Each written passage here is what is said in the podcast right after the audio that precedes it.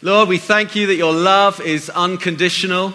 It's not based on our performance, but Lord, our acceptance in you is based on Christ's perfect performance. And in Christ we stand, and we are loved, and we are accepted, and we receive all that you have for us because it is always good.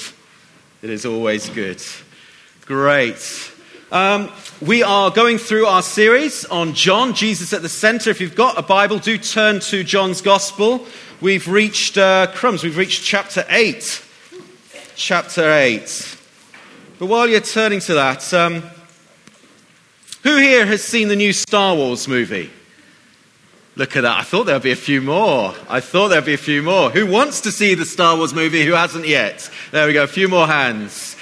It's, it, it really has smashed all the UK box office records 108 million pounds taken on the opening weekend. Globally it's made 1.7 billion dollars in the first month alone. It's looking like it will come second if not overtake the world's highest grossing film avatar which is i think something like 2.7 billion dollars or something ridiculous it is epic. The world has gone star wars mad and of course, you can get all the paraphernalia and all the merchandise as well. Um, I had a look at some of the stuff you can buy. You can actually buy a Darth Vader toaster, it's, it's, a, it's his helmet. And you can choose whether your toast is on the dark side or the light side. Um, you, can, you can actually get a Millennium Falcon toilet seat. It's, it's on everybody's Christmas list for next year. You can get lightsaber chopsticks, what every home needs, so you can uh, light up when you're eating your Thai or Chinese. I think one of the best ones is the AT-AT Zimmer frame. If you don't know what an AT-AT is, shame on you. Go and see the, uh, well, it was actually in the uh, first few films. But uh, that's certainly, if I ever get to the point of needing a Zimmer frame or a walker, I'm going to get an AT-AT walker. But it really has taken the world by storm. I finally went to see the movie with Claire a few weeks ago, and it just took me straight back to when I first saw the first one. I think it was about 1979. I was probably eight years old by then. Um, mainly because it's basically the same story, really. It's, it's, it's, exactly the same story, but it was just, it brought back all those memories. Just, just this whole story of good versus evil the light fighting the dark side. And it's captured people's imaginations. But really, when you think about it, most epic stories are always about good versus evil, the light versus the dark, the light representing everything that is good, hope and courage and justice and freedom, heroism and the dark representing everything that is evil, selfish desire, hatred, bigotry, abuse, bondage, deception. And whether you're watching The Matrix or Lord of the Rings, there's always this same story, eventually, of victory of the light over the darkness. And in the new Star Wars film, there's this one line. Can someone get me a glass of water or a cup of water? Is that all right? Thank you so much. Thank you, Tavika. There's this one line in the new movie. It's Poe, who's the uh, hotshot X Wing fighter. He says this As long as there is light, there is hope. You can imagine him saying, As long as there is light, there is hope. But really, that's our theme today. As long as there is light, there is hope as we journey into chapter 8, where, thank you, where Jesus mentions, bless you, thank you, his second I am phrase. He says, I am the light of the world. Whoever follows me will never walk in darkness, but have the light of life. What was the first I am quick quiz we had? We've had it in chapter 6. Anyone? Bread of life. I am the bread of life. There's seven actually in John's gospel. Come on, while we're on this. Who knows the other five? Quick test. I am the, the way, the truth, and the life. Yeah, that counts as one. That's one phrase. The gate. Well done, Mary's on a roll. I'm the good shepherd. Yeah. The vine, chapter 15. One more. When he raises Lazarus from the dead. I am the resurrection. Sorry, was that already said? I'm the resurrection and the life. Brilliant. I am. So, here in chapter 8, Jesus is standing up and saying, I am the light of the world. Please behave, microphone. Brilliant. Let's have a look at the context before we get into the passage. I think it just helps us when we read Scripture just to get an overview of what's going on around the time. If you remember last week, Pete led us through chapter 7, and he describes how Jesus was in Jerusalem for the Feast of the Tabernacles or Feast of the Booths. It was really a, um, a week long celebration of how God had led the Israelites through the wilderness into freedom, into the promised land. And what they would do, they would descend on Jerusalem in their thousands and set up temporary shelters, booths, bivouacs. It must have been chaos in the city. Thousands of people setting up these shelters, representing the time that their ancestors were nomads, wandering through, were refugees wandering through the desert. And if you remember, Pete said last week how Jesus, on the final and greatest day of the feast, stood up and said, If any man is thirsty, let him come to me and drink. Jesus was saying that rock that Moses struck represented him. Jesus is the rock. The staff that struck the rock represented the cross that struck Jesus down when he hung on the cross. And the water that flowed from the rock was a symbol of his Holy Spirit that God would pour out on all flesh. It was a wonderful time last week as we drank again of God's Spirit, been a wonderful time this morning as we've been encouraged to step into the light. Again, it's an invitation, isn't it? It's an invitation to drink, it's an invitation to step into the light. And so, really, this chapter, chapter 8, now follows on pretty much from that encounter. It's the next day. We read that dawn has happened. The festival is probably winding down. People are probably clearing up. We've got the encounter with the woman caught in adultery, which we'll comment on in a few moments. But now we read that Jesus is back in the temple, back in Herod's temple, specifically in the court of women where we are told the offerings are given. And in this court, there would have been these enormous, huge, 75 foot tall candelabras. Think about it. This, how, John, how tall is this building? About 25? 25 foot, 30 foot, if that. 75 foot tall candelabras with huge gold bowls full of oil. Apparently, they used to use for the wicks old priests' tunics. They would, their, their robes would be the wicks for these things. And they would be lit on the first day of this feast of the tabernacles, and it would have been epic. The light would have spread far and wide. I mean, don't forget, these, these were cities without streetlights. They were used to being enveloped in darkness pretty much when the night fell but not during this festival. It would have been a blaze of light. And now the festival was winding down. Those candelabras would have been extinguished. Now picture Jesus standing right underneath these candelabras, saying, I am the light of the world. Let's read from verses uh, 12 to 20 in chapter 8. When Jesus spoke again to the people, he said, I am the light of the world. Whoever follows me will never walk in darkness, but have the light of life. The Pharisees challenged him. Here you are, appearing as your own witness. Your testimony is not valid.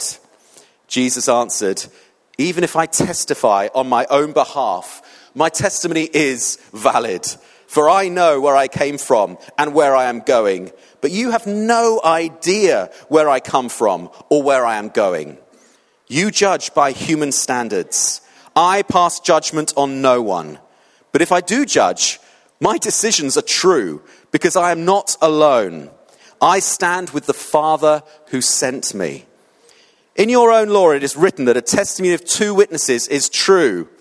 I am one who testifies for myself The other witness is my Father who sent me. Then they asked, Where is your Father? He said, You do not know me, nor my Father. Jesus replied, If you knew me, you would know my Father also. He spoke these words while teaching in the temple courts near the place where the offerings were put. That's the court of the women. Yet no one seized him because his hour had not yet come. There's that phrase again his hour had not yet come.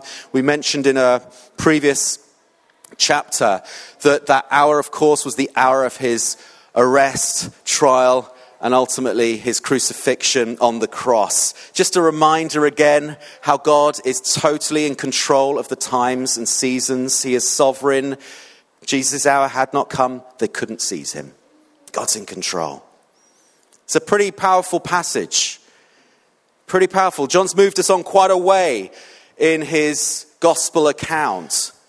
You know, from those early chapters, in chapters 2 to 4, there's the, there's the theme of Jesus kind of making all things new. It was a very softly, softly approach. Jesus talking about new wine, hinting at this new covenant of his shed blood. He talks about a new temple, a temple that's actually going to be built of living stones. He talks about new birth to Nicodemus. He talks about new life, making all things new, and it intrigues people. They're, they're, they're amazed by his miracles, they're, they're intrigued by his teaching. But now things have stepped up a bit. In chapter 5, we see the first real serious, I suppose, scuffle, if you like, when people think we need to get rid of this guy. Because he becomes clearer and clearer about who he is. And at the end of this chapter, they're wanting to stone him. Because Jesus, in no uncertain terms, is explaining exactly who he is that he is God's Son, sent from heaven to save the world from sin.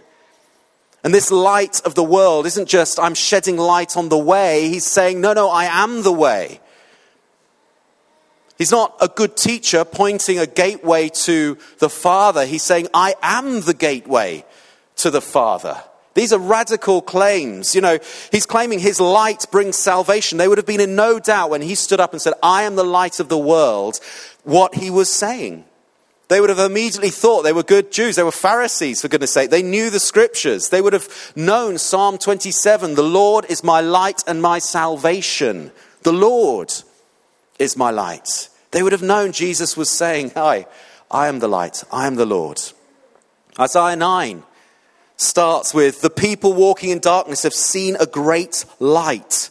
On those living in the land of deep darkness, a light has dawned. And then it goes into our favorite Christmas passage For unto us a child is born, unto us a son is given, and the government will be on his shoulders. Jesus saying, I am the light.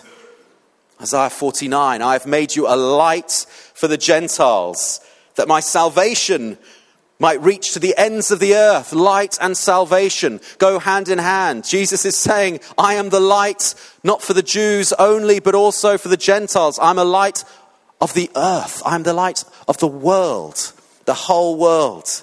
Isaiah 69 Nations will come to your light, and kings to the brightness of your dawn. They would have known all these scriptures.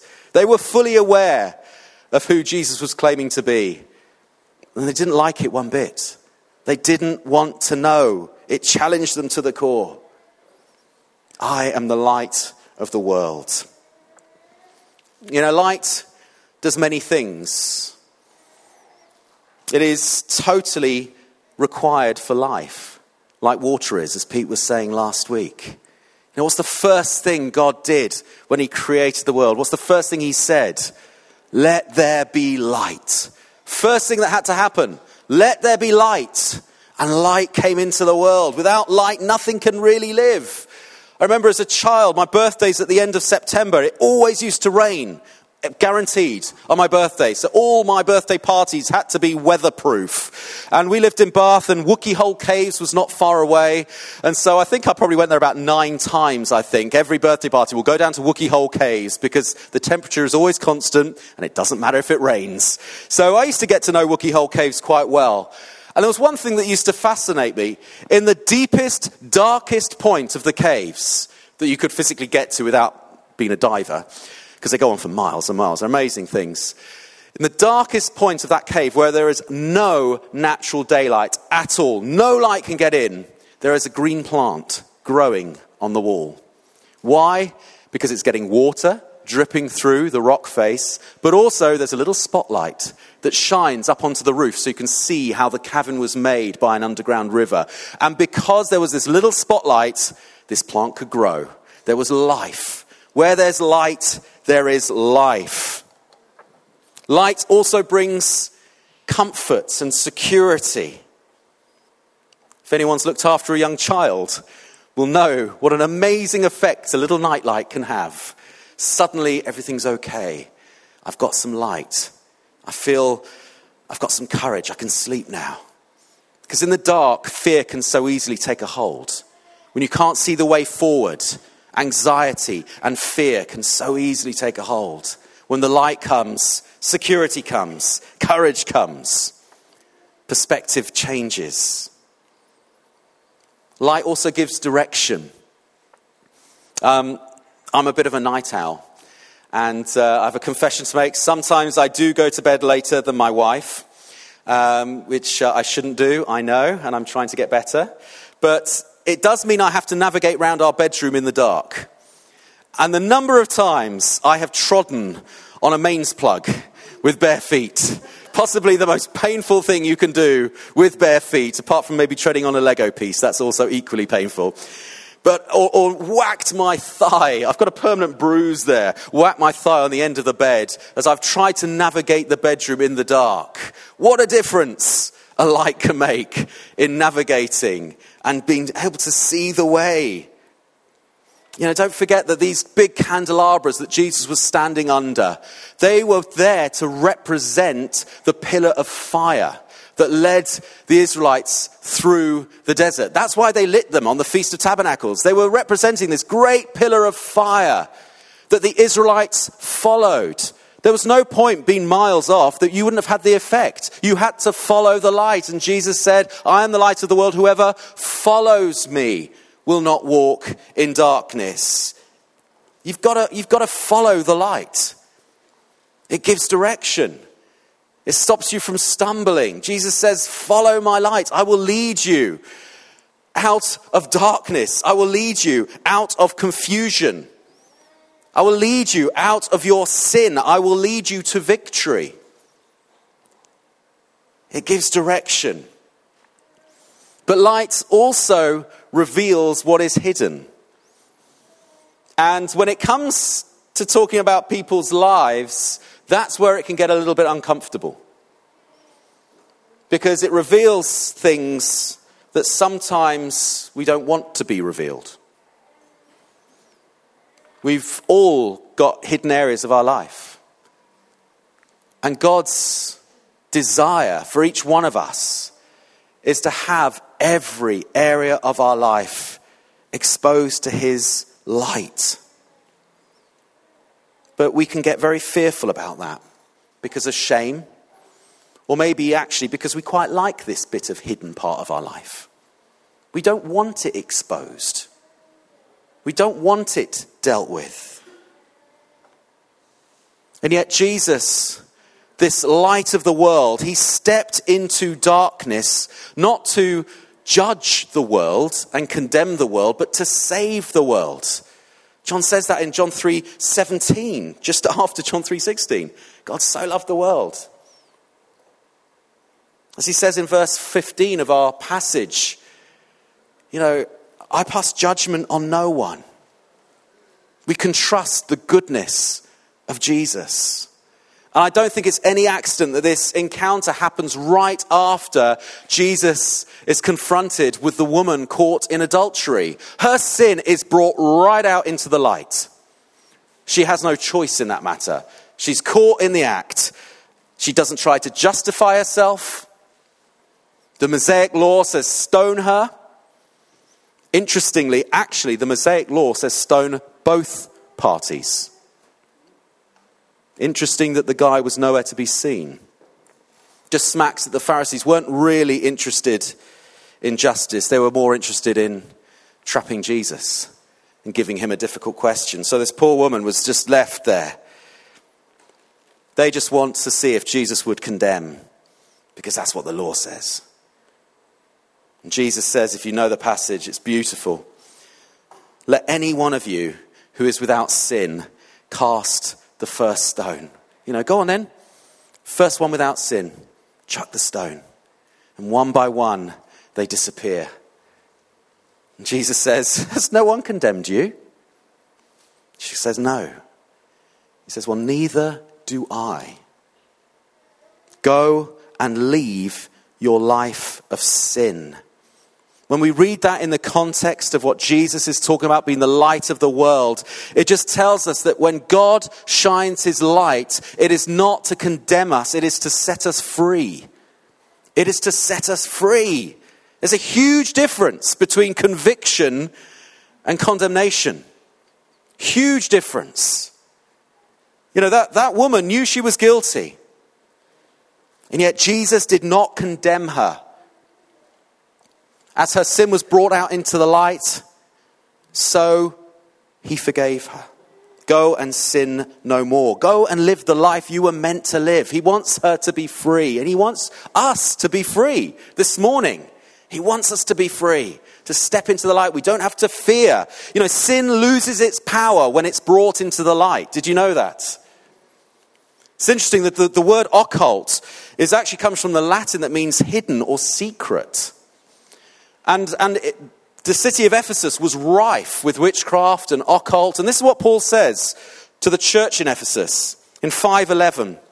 Have nothing to do with the fruitless deeds of darkness, whatever they are but rather expose them.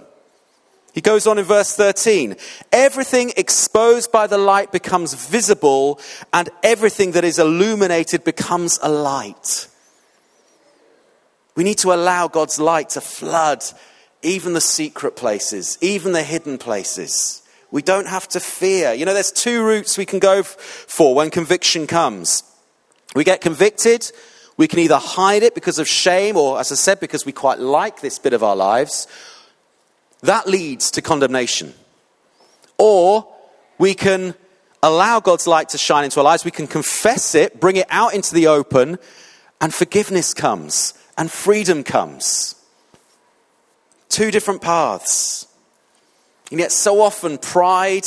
I know this in my own life. I mean, even going through this this week, God was highlighting areas in my life that he just wanted to shine his light into and just say, you need that, you need to confess that. You need to deal with that.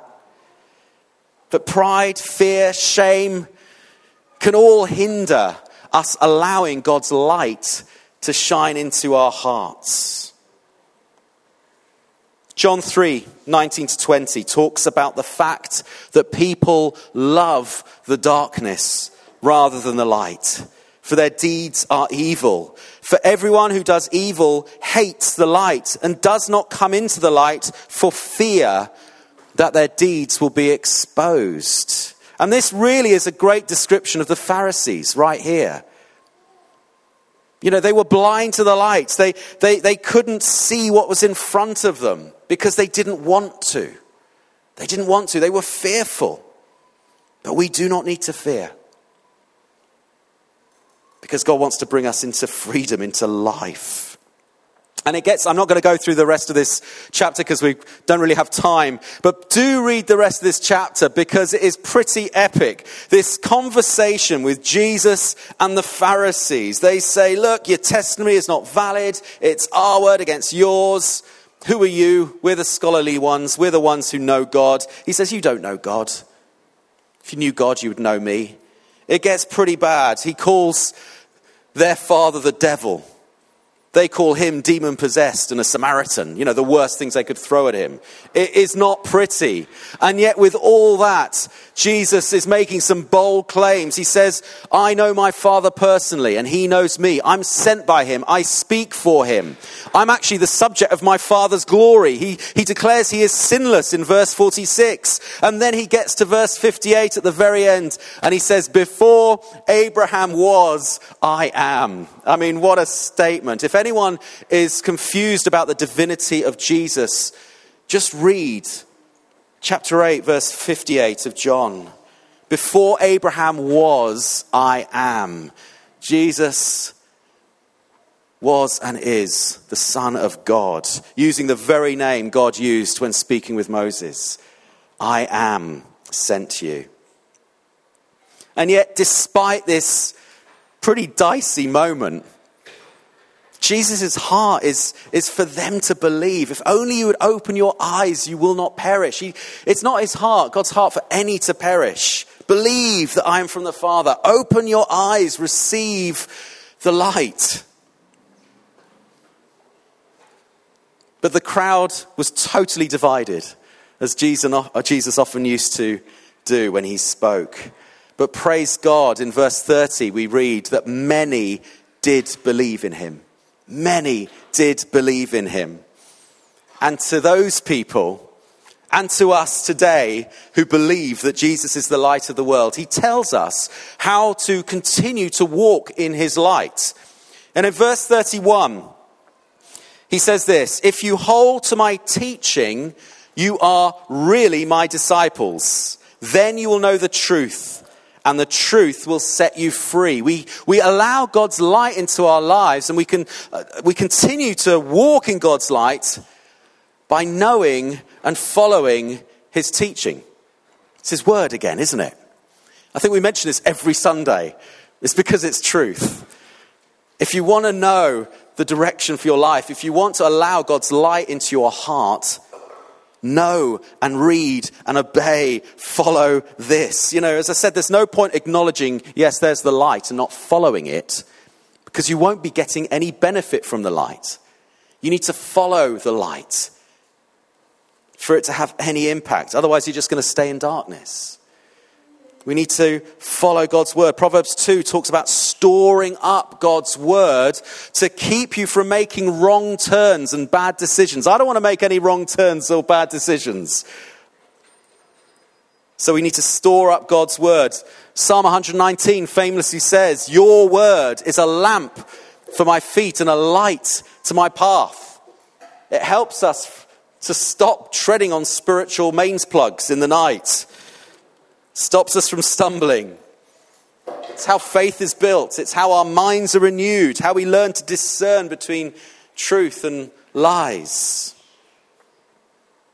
You know, do you want to get closer to the light? Think really, really get into this. If you hold to my teaching, you are really my disciples. Then you will know the truth, and the truth will set you free. Secondly, he says in verse 34 that we allow God's light to shine into our hearts by really knowing and believing our identity as children of God. He says this in verse 34 Very truly I tell you, everyone who sins is a slave to sin. Now, a slave has no permanent place in the family, but a son or daughter belongs to it forever.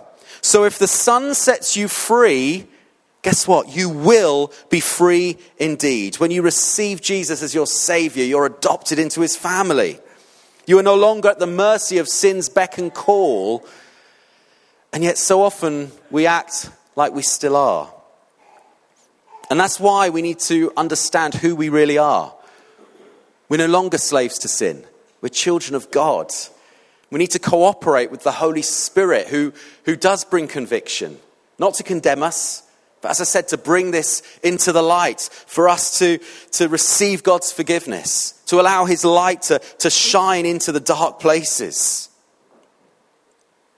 to be changed from the inside as sons and daughters of God.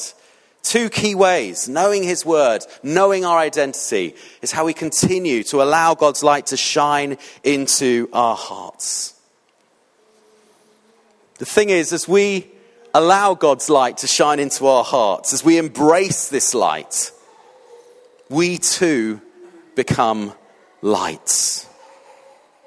As we allow Him to deal with our hidden places, secret places, that same light starts to shine out of us.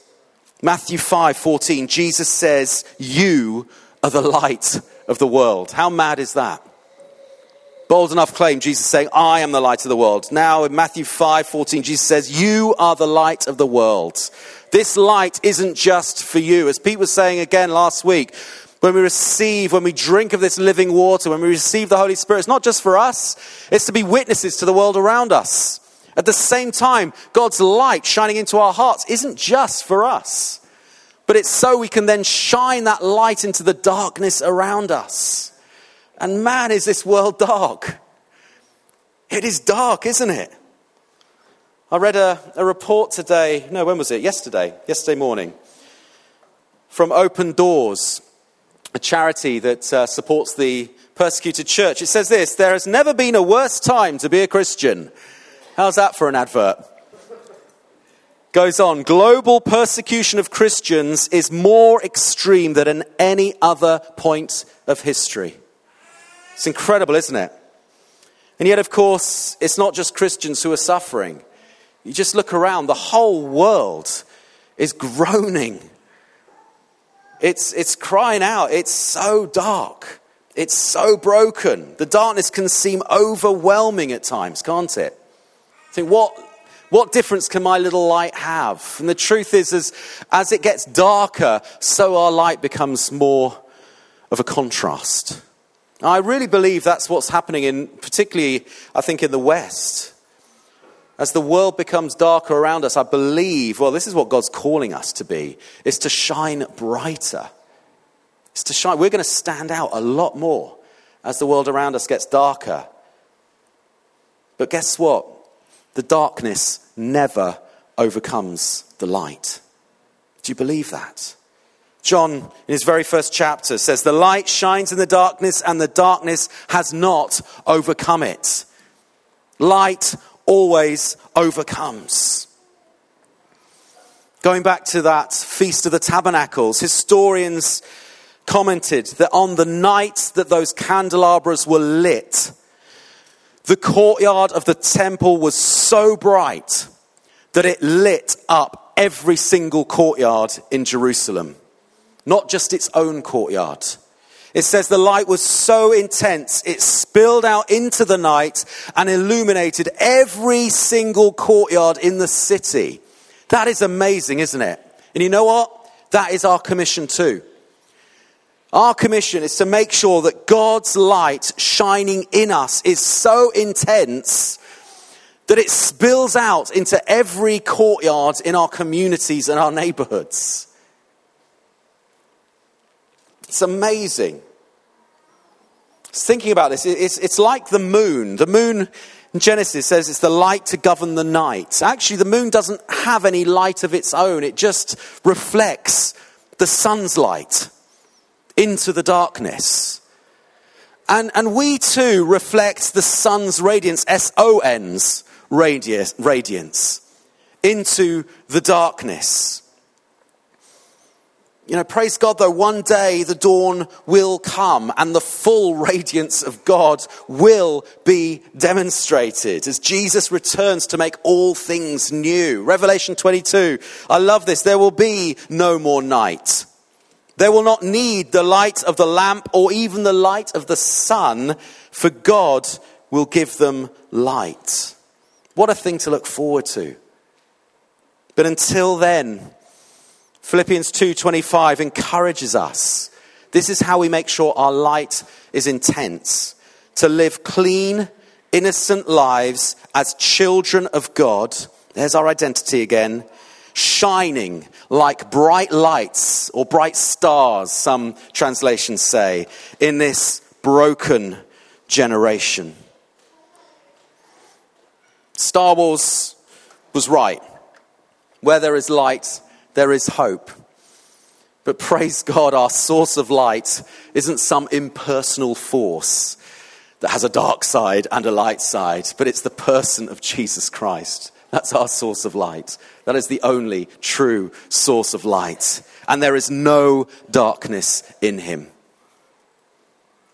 And we get to shine his love and his grace and his hope to the broken world around us. Maybe in life groups this week, you can have a think about the creative ways you can shine your light out into your communities around us.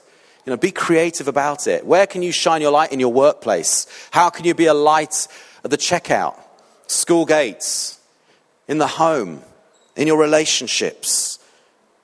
How creatively can you let your light shine? You know, really, we've had so many words that this place is going to be like a lighthouse in the community. But if it's going to be a lighthouse, it's, it's an invitation for each one of us to step into the light, to live clean and upright lives, to allow God's intense light to then spill out into the community around us.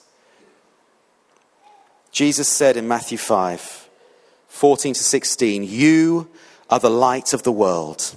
A city set on a hill cannot be hidden. Nor do people put a lamp and put it under a basket, but on a stand. And it gives light to all in the house. In the same way, let your light shine before others, that they may see your good works and give glory to your Father who is in heaven. Jesus is the light of the world. And if you believe that, then you are too. Then you are too. Amen. Amen. Let's have the band back. What I'd love for us to do is just respond to the words that, again, that have been coming this morning, particularly that one about stepping into the light. Can we all just stand if you're able to?